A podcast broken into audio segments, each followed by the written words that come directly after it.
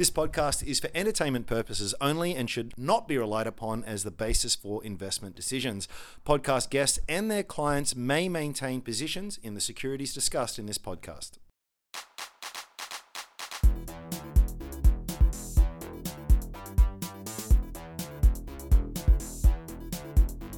Hello, investors, and welcome back once again to the Three Wise Monkeys podcast, our very first edition for 2019.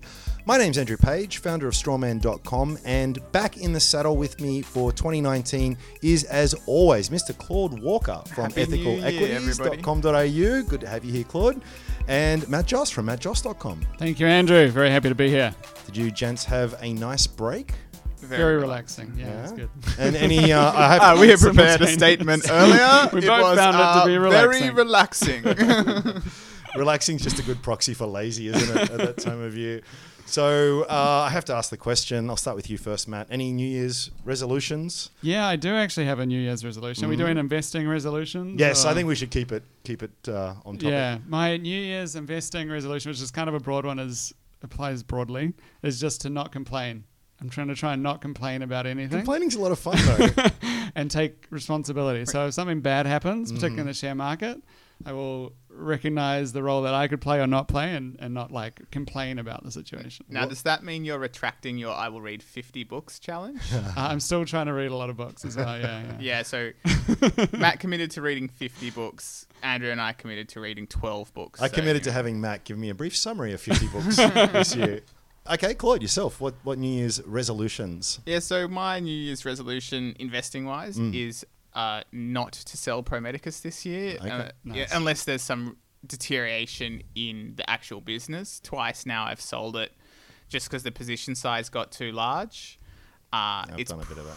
Pretty much been a money-losing decision for me so far. Actually, even sold some at around 12 and then bought some back at 10. Nice. So that wasn't worth it because of tax reasons. And yeah, I'm really trying to just focus on the fundamentals rather than, I guess, portfolio management, which is not what I would tell other people to do. But I think, that's my resolution for this year, just 1 year. Yeah, and then in 2020, I can think about my portfolio allocations again. It's funny you say that. You've really got to keep an eye on those weightings, but if you focus on it too much, you end up doing a lot of unnecessary trading and often to your detriment. I've definitely made that mistake. Well, the best thing I've done has been to have an overweight position to Pro Medicus, but it's actually still cost me those times that I have tried Opportunity cost. Even my rule of it shouldn't be more than 40% has ended up costing me money. That's a generous rule. Yeah, exactly. It's not like I haven't been harsh here. But no position more than 40%. You're a hard taskmaster. Well, now I'm bumping it up. So there we go. Well, that's cool. And Andrew, what about yourself? New Year's resolution. Yeah, I thought this year I would try and make more of a focus on being a better seller.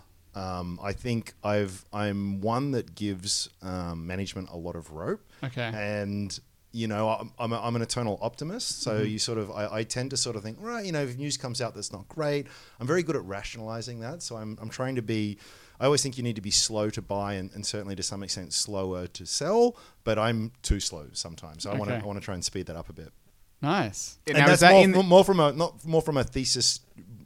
Altered, broken perspective, more so than a price profit loss perspective. Yeah, okay, that's what I was going to ask. Are you thinking more when it's off track and you're not selling quick enough, or the same as me, where if it's gone well, but you sort of take profits just because? I was more referring to the bad side of things. So I've had a few things and they haven't gone my way. I'll talk about them in a bit because I want to do a bit of a review of the scorecard that I've got on Strawman. You'll see some of those stocks there. Probably would have done me. It would have probably done me a favor if I was quicker to act. Should we go straight into that then? Sure. Shall we do that? Yeah, let's hear it. Well, so as part of the new year, I thought, it's always a good idea to periodically sort of review your portfolio and your positions. And on Strawman, as you gents know, I've got a public scorecard there. In fact, of course, quick plug, anyone does who wants to log on and create an account, you can share your investment genius with the world. And so we actually started an early version of the beta back in November 2017. So the scorecard's been going for just over a year. I'm kind of happy to admit that I'm beating the market, but it's not setting the world on fire. The scorecard's down about 1.6% versus a negative 2.4% loss for the market. There's 13 unique recommendations in there. There's a couple that I've sort of double dipped on. And it's really been a story of a couple of, you know, often this is the case, a couple of big standouts, a couple of big losers, and then some mediocrity in the middle. So that is thankfully adding up to outperforming the market. But I did take the time to sort of, and my personal portfolio, which no surprise aligns very closely with the Strawman scorecard, and just sort of to revisit some of these things as we were just talking about here. Is the thesis still in track? Can I still hand on heart recommend this kind of stuff? And I went through that process over the holidays. Nice. Right, so what are the takeaways? Well, I'm reluctant to talk about one because I know that Claude's going to pile on and go. Wait. Let me just ask a general question. So, what's the biggest drag on your scorecard? It's Catapult. What was your New Year's resolution again, Andrew? To sell quicker. So it was actually on this. So, full disclosure, we're laughing a lot for people who or at least certainly I at least lost money on my most recent Catapult investment. So yeah, well, I thought it was worth mentioning that one in particular. One, because it's definitely been the biggest drag on my portfolio. But two, we actually did a podcast. At least a segment within a podcast episode of it a little while ago, as shares are at $1, and I was saying, I think things have been oversold a little bit. And what happened since then was the CFO resigned unexpectedly, no specific reasons given. That's rarely a good sign. It's not the first time there's been some sort of resignation. It's the second CFO in 2 years. Ooh, that's it. And so, the markets... Remind me to automate something that checks for that, right? Yeah. Why not? So the market's reaction was reasonably brutal. Shares down 25% further from there. So sitting around 75 cents at this point in time. Yeah. So there was a bit of definite soul searching with that. Did you miss the ethical equities update where I gave a fairly frank assessment of the company? No, I read it. I read all ethical equities content with great attention. And look, I've. It's one of these things that when this kind of event is open to all kinds of speculation. So what does it mean if a CFO resigns? Well, it could mean nothing. It could legitimately mean that there's a family crisis, there's a better opportunity. He's not. Any number of things that are perfectly reasonable.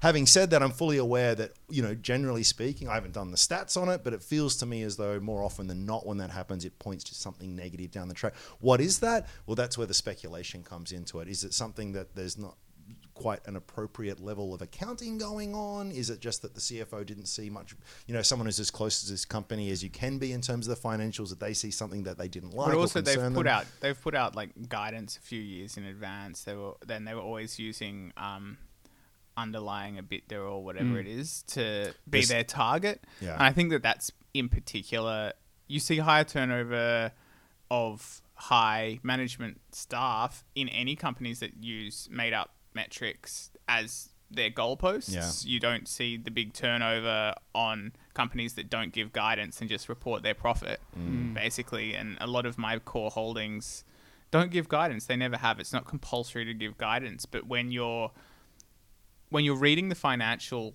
media, it's very easy to get stuck in this idea that everyone has to give guidance, because the companies that are more promotional, that are trying to raise capital, that have got fundies in their ear, that have got brokers telling them this, that, and the other, they are more likely to give guidance. But it's just simply not true that all companies do it.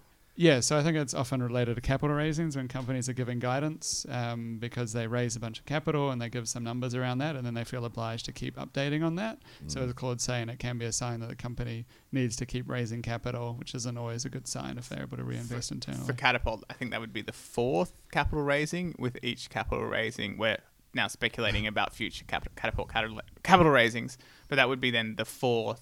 Yeah. Potentially that's at a lower level. I mean, you'd like to think that there's not one with what they've done recently and supposedly on track to cash flow break even. Somebody has to pay those ever-increasing salaries. Well, this is really, I mean, even broadening out Andrew, I feel like we talk about Catapult every episode. I know, and Pro Medicus too. We're going to bully you into selling it until finally you sell, and that will be the bottom.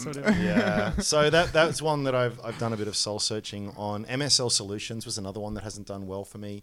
These guys make software for clubs, stadiums, that kind of stuff as well. What do you think's going on there? Because that does have some of the features that we tend to look for in companies. It's got a lot of features, man. It's it's a profitable business. Revenue has been growing really strongly. A lot of acquisitive growth in there, but a lot of organic growth as well. They've basically pressed the pedal on the R&D spend. So it's that whole chestnut of that's a great idea if they get a great ROI on that. It's a terrible idea if they end up wasting a bunch of cash. And they've also transitioning, we talked a bit about this theme, in fact, to a SaaS model. So things are going more subscription-wise. So I think half of their revenue is recurring at the moment. They're trying to transition more to that. It's a bit of an impact. So you've got a business that was sort of touted as high growth, which still looks as though it's getting a very good pace of client additions, but it's probably going to be a relatively flattish year before growth resumes, assuming a lot of these strategic things sort of work out. So look, that thing's at about 15 cents at the moment. And I think it's well undervalued. I think conservatively 20 cents. And what are you valuing it on? I'm valuing it on a sales multiple. You tested me now. I can't remember exactly what it was, but I just meant like on revenue or yeah, is it actually profitable? It is, but there's some granular stuff in that which I won't get into. But you know, it's a low multiple of sales, and for a business that ostensibly is growing its sales pretty well. So I'm happy to sort of stick with that. And then on the other side of the equation, we've had some really good wins. And Virus Suite's up a good 33% for us. Nice. Pro Medicus up 24%. It's done really well. Also, Nanosonics was a good performance over the period as well. It was up 27%. So, yeah, you mix it all together and we've got a fairly flat result. But the important thing was after that sort of review, I'm happy with those 13 stocks. I'd welcome anyone to sort of jump onto Strawman, tell me what they like, what they don't like, maybe add their own recommendations if they think they've got some better ones. But, yeah, that's pretty much a process I went through at the start of the year, and it was a pretty helpful one. All right, so to be fair, your biggest winner? The biggest winner would be, actually, it was one that I opened and closed. I actually held this only between April and July of last year. It was EML Payments. It was 35% return over that period. Not bad. Yeah, I thought it was things were too cheap. It got to a point where it was a bit of a premium on my estimate of value, and then also cognizant of the fact that I don't know it as well as I should. So I was happy to sort of take the bird in the hand there. Excellent. So what else? While we were thinking over the holidays, I was thinking about the scorecard, the portfolio. Matthew, you were thinking a bit about macro. You were thinking big picture. Yes, I certainly was. So I guess there was plenty of big macro stuff going on over the break. There was huge swings in the market, particularly in the US where stocks, you know, were up 4%, one day down 10% the next, some of the big names. Yeah. So, I guess thinking around the new year kind of time, a good time to like take a step back and think how things are going. And there's a few kind of trends that I'd noticed, and particularly in Australia. So in the US, obviously, there'd been a big freak out because quantitative tightening is starting to happen. I think that's something that's really underrated. We should probably get you to explain what that is. Though. Yeah, exactly. So ever since the GFC, banks have been printing money effectively. Mm-hmm. They don't like to call it that, but effectively doing that on a regular basis to the tune of about, I think, $600 billion a year in the US. This is central banks. Yeah, this is central banks. Yeah, mm-hmm. So buying basically bonds. Creating money and then buying bonds with it, which is just pumping money into the economy, plus extremely low interest rates. Mm. And just recently in December, they decided to raise interest rates kind of when the market was already a bit jittery and the market freaked out. And at the same time, you have that easing program, the billions of dollars that are being bought every month coming to an end. Withdrawing all that liquidity. Happening. Exactly. Mm. And so the markets freaked out. And I thought it was interesting, one guy in particular, Stanley Druckenmiller, who's probably the best investor ever.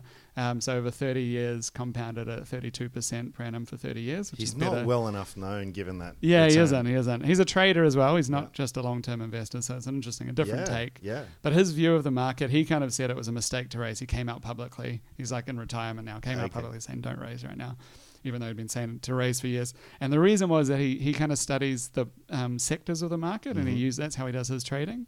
And he talked about how auto manufacturers were down, home builders were down, retail stocks were down, banks were down, like 20 to 30% in the lead up to this raise. And he uses that as a signal for how the general economy is doing, which makes sense. So I just thought I'd look at similar things in Australia.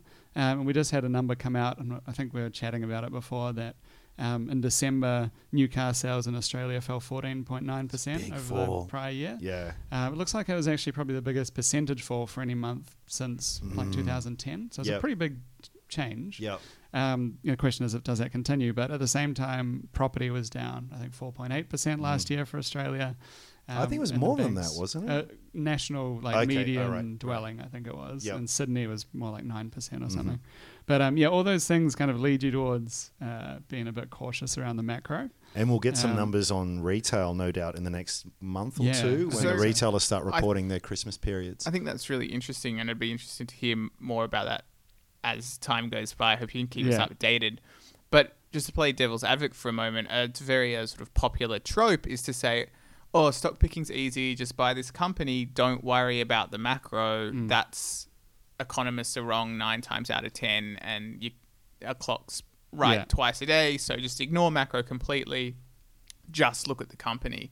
Where do you sort of stand on that, or what do you think? Yeah, good question. Yeah, so I'm definitely bottom up, I think, like both of you guys. I do look at the macro though, and I think that it's more to understand. I try and buy companies that can weather any storm, but I need to know what kind of storms are out there, I guess. Does that make sense? So, and it does affect my risk taking to a degree. So right now I'm transitioning to more cash flow positive companies rather than companies, like if it was a company that was very early in the journey and burning huge amounts of cash, that means they're very dependent on capital markets. It's probably not the right time, in my opinion, in the cycle to be doing that. That's an interesting thing, because that's exactly what I did towards the end of last year when I sort of sold out of Nearmap and sold down a lot of Volpara. I think they're very interesting businesses with, I've held them both, made good money off them.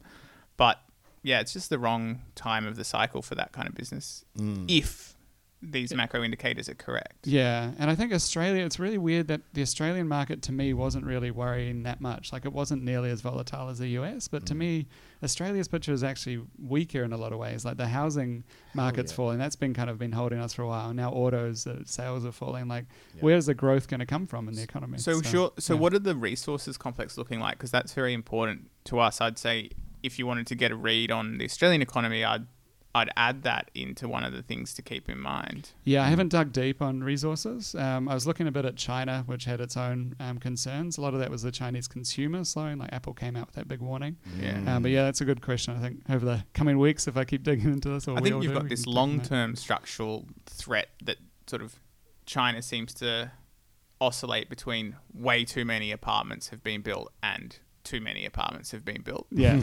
And they just hit the credit lever the whole time, right? Just keep borrowing more or internally lending more and more. It's just gone crazy, right? Yeah. So there's definitely oversupply then. It's just like they can keep kicking the can down the road until we're old men. How about you, Claude? What's your view on macro? How does that inform your investing? I'm excited that Matt's putting more time in and he's going to talk to us about it more, because I think that it's very important. Look, I bought my first shares in March 2009, and I did that for like an extremely basic macro reason, which was that I got interested in shares in 2007. It seemed very hyped up. I was in a rush. I was a uni student, so I just watched, and it was the decision just not to buy anything in that period was extremely valuable. Now, I'm not saying I knew there was going to be a massive... I'm not saying I forecasted it. I'm just saying is I took the macro signal and I acted on it. And that was extremely beneficial for me, because then in 2009, even though I guess I delayed the start of my investing, it was a very safe playpen where everything was sort of rebounding off the bottom, even though I made many more mistakes then than I make now. I was in a sort of safer environment to do that. So, look, I'm never going to stop caring about macro. And where we are now, do you see some parallels? Do you feel as though it's late stage in the cycle? Is it giving you similar kind of trepidations or urges to restrain? Yeah, so I think as we've discussed in the past podcast, I've increased my hedging. I'm short a couple of consumer stocks. That's right. Oomedia, you mentioned. And then like there's another undisclosed one that I'm short as well.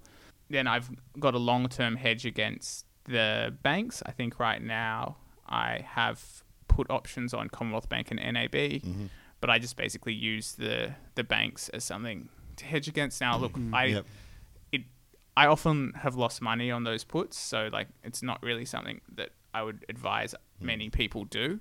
Is it one of those things where you're sort of happy to lose little bits here and there, but if anything goes really pear-shaped, you've got that protection? Yeah, so with the puts, I don't just lose little bits. Like I'll buy puts. I don't know how many people understand how options work, but you're buying the right to sell the shares at a certain price, and that will expire at a certain time. Now, the advantage of doing this is you can't lose more than the money that you put in. The disadvantage is that if those aren't in a good position at the time of that expiry, like you can and will lose 100%, which I have. So I've spent, thousands of dollars over the years buying some sort of insurance against overall market downturns. And then like sort of towards the end of last year, for example, some of the puts were paying off. So then I would sell them for double or triple what I bought them for.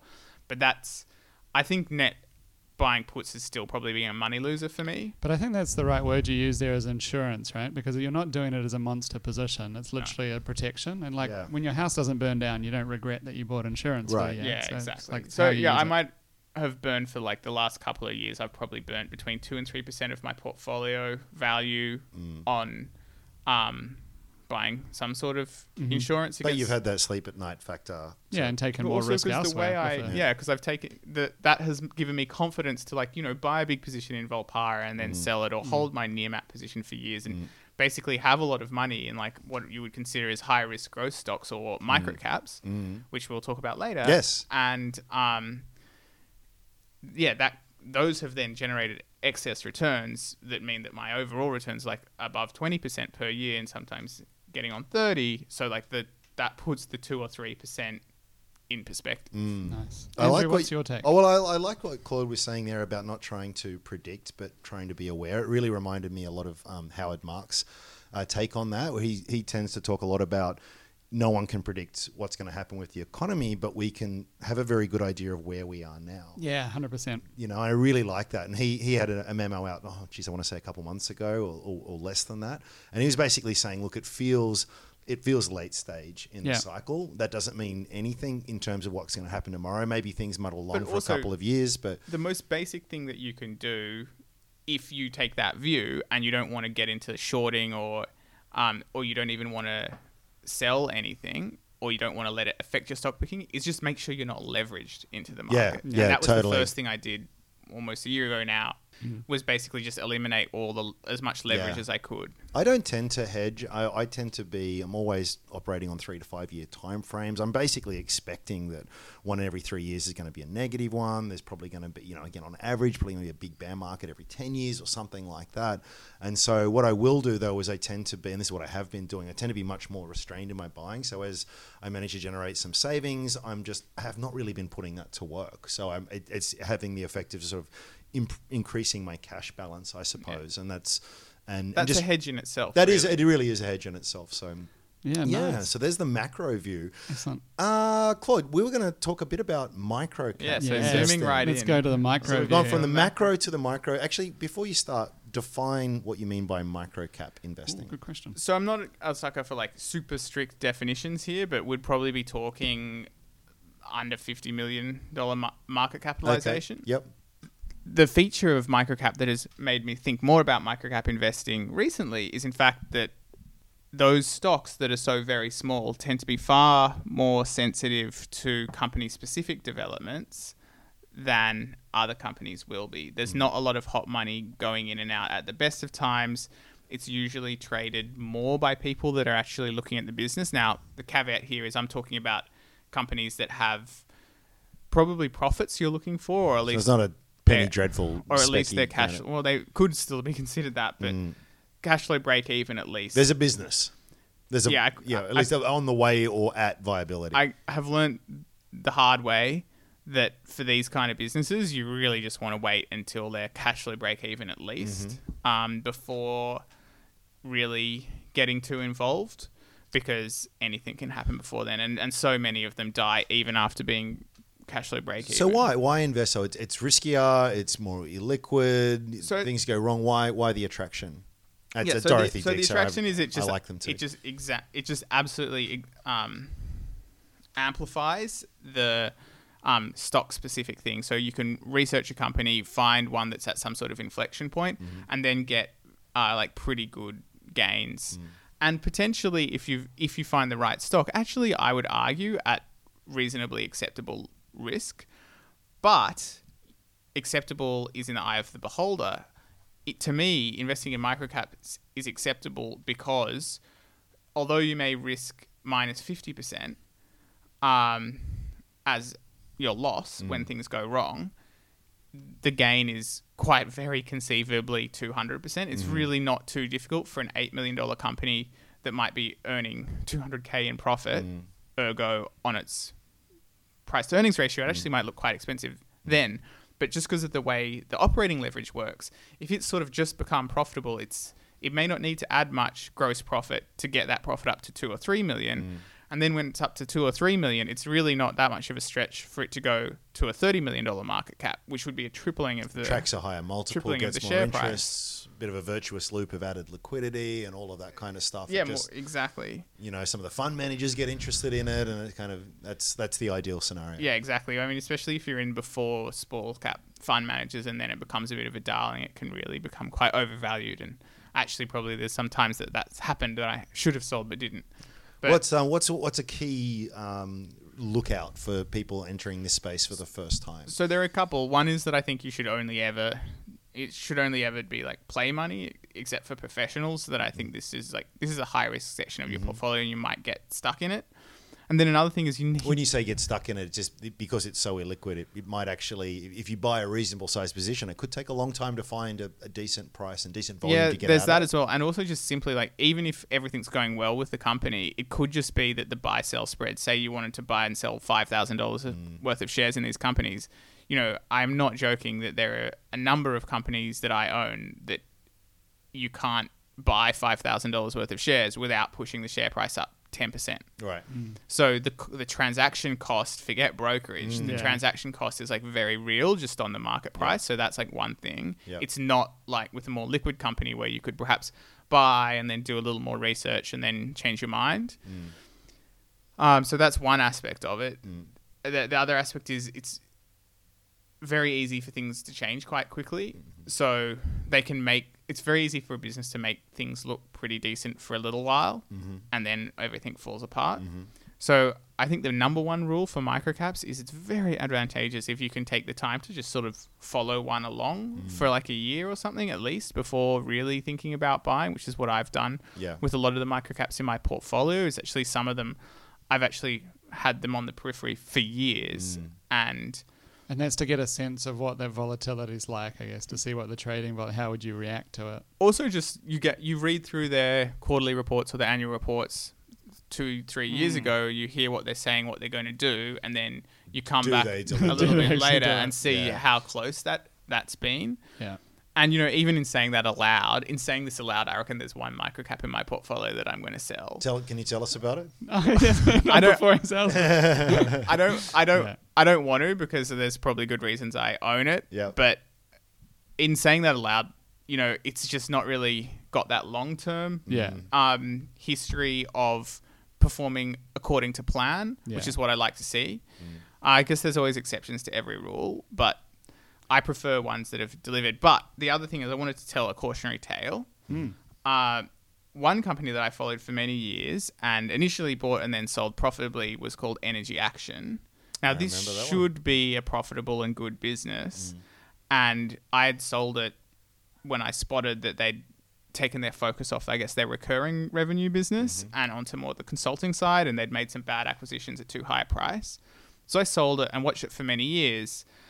And then the new CEO came in who was not responsible for the bad decisions and he started to whip it into shape and the earnings started to improve and they delayed the dividend for half a year, which then allowed them to pay down debt. So the balance sheet started to improve and so they paid it to like everything was looking good. We actually published a piece on it on Ethical Equities that sort of said, it's looking pretty good. Go to the website and check it out. You can, but it was wrong because what we got sort of blindsided in that piece, they'd sort of said, and we're exploring options for corporate transactions. And I sort of said, it's never a great sign. I think it's a waste of money and a distraction to do that. Like they were on path turning it around. Anyway, the next thing we know is the share price was up at this stage. The next thing we know is that basically the NPAT was going to be 50% lower than the prior half. And the CEO resigned with very little notice, which could not be more of a bear signal. Yeah. So what did you do? Well, so what had happened is like I'd originally, I think, recommended that, which was about 67 cents, which I thought was a compelling price. Then it had gone up to like above $1, where I'd like luckily taken a bit of profits because it was no longer such a compelling price. And I didn't feel great about this corporate action they were planning. and then got blindsided. This news happened. I knew it was going to absolutely tank. Mm. It's still sort of freaky because there are times in where you want to sell and there's no buyer except down until like some opportunistic buy order down at 25 cents. Okay. So this is what I say. I used to put those orders in. Yeah, yeah. They're like Matt's sitting there at like 4 times earnings. Have you ever had the broker call you when you try and put one on? I just had a purge. Like, you can't do that. It'll lead to a ComSec purge. So this is actually the thing. My father-in-law, I called him and I said, hey, you got to sell the Energy Action shares. So he tried to, and then like ComSec wouldn't let him. Okay, so tie this in a bow for us. What was the takeaway with this particular dalliance, and what did you learn from it? Yeah, so what I learned from that is that with microcaps, you can just get completely blindsided and it will really, really hurt. And that's just part of it. I've had that happen with large caps as well as small caps, but I totally take your point. It can happen with any stock, but, to downgrade profit by 50%. It's huge. Or not downgrade, to say profit would be 50% lower when previously like the guidance was all like things are trotting along, have the CEO just resign like that. That is really just out of left field, bad stuff. Yeah. And so it's something to be mindful of. And so again, I guess... It's a beauty and the curse, right? So it's like a very inefficient market. And so that means you can have these huge bargains and that kind of thing. But it also means there's not a lot of other people looking at it. So it can lead to these, things getting overvalued as well. For very illiquid stocks, I think the lesson that reminded me of, which luckily I had sort of applied, is that, it is probably good to manage that position size pretty carefully. Yeah. But then on the flip side, I'd say, there's some great opportunities in microcaps. Like one of my winners that has held up my portfolio in recent months whilst the market has been struggling is another microcap called Laserbond, which is like simply an industrial company that seems to have been doing well. There's a write-up on ethical equities on that one. There's a bit of activity in Strawman with Laserbond too. Yeah, I think we covered that at around 20 cents and that's like over 30 cents now. And yeah, look, I bought it like at lower prices and I still think it's... Is it a buy today though? I wouldn't say it's a buy today, no. Okay. I don't think so. All right, gents, listen, we better tie it up there. Thank you again for a very lovely chat. Let's not leave it so long next time. In fact, let's commit to do this exactly the same again next week. Matthew? It was Christmas. What do you give me a break? Well, some people just have a higher work ethic than others, my friend. Yeah, thanks for tuning in again. Look forward to another year of great investing and chatting. So, yeah. And Claude, thank you too. Thanks for listening. As always, we do appreciate your questions. We have got a bunch over the holidays and we do intend to get through them. In fact, mailbag episode. We're planning on doing a mailbag episode very soon. We're just going to churn through a whole bunch of them. But please send through some more questions, feedback, comments, suggestions, anything like that. You can find us on Twitter. You can also, of course, find us wherever good podcasts are sold. And if you're there, please make sure to give us a nice big rating. It helps us reach more people and continue doing what we're doing, which we hope you're enjoying. Tell your friends. Your investing nerd friends. Until next week, I'm Andrew Page. Thanks for listening. Thank you. See ya.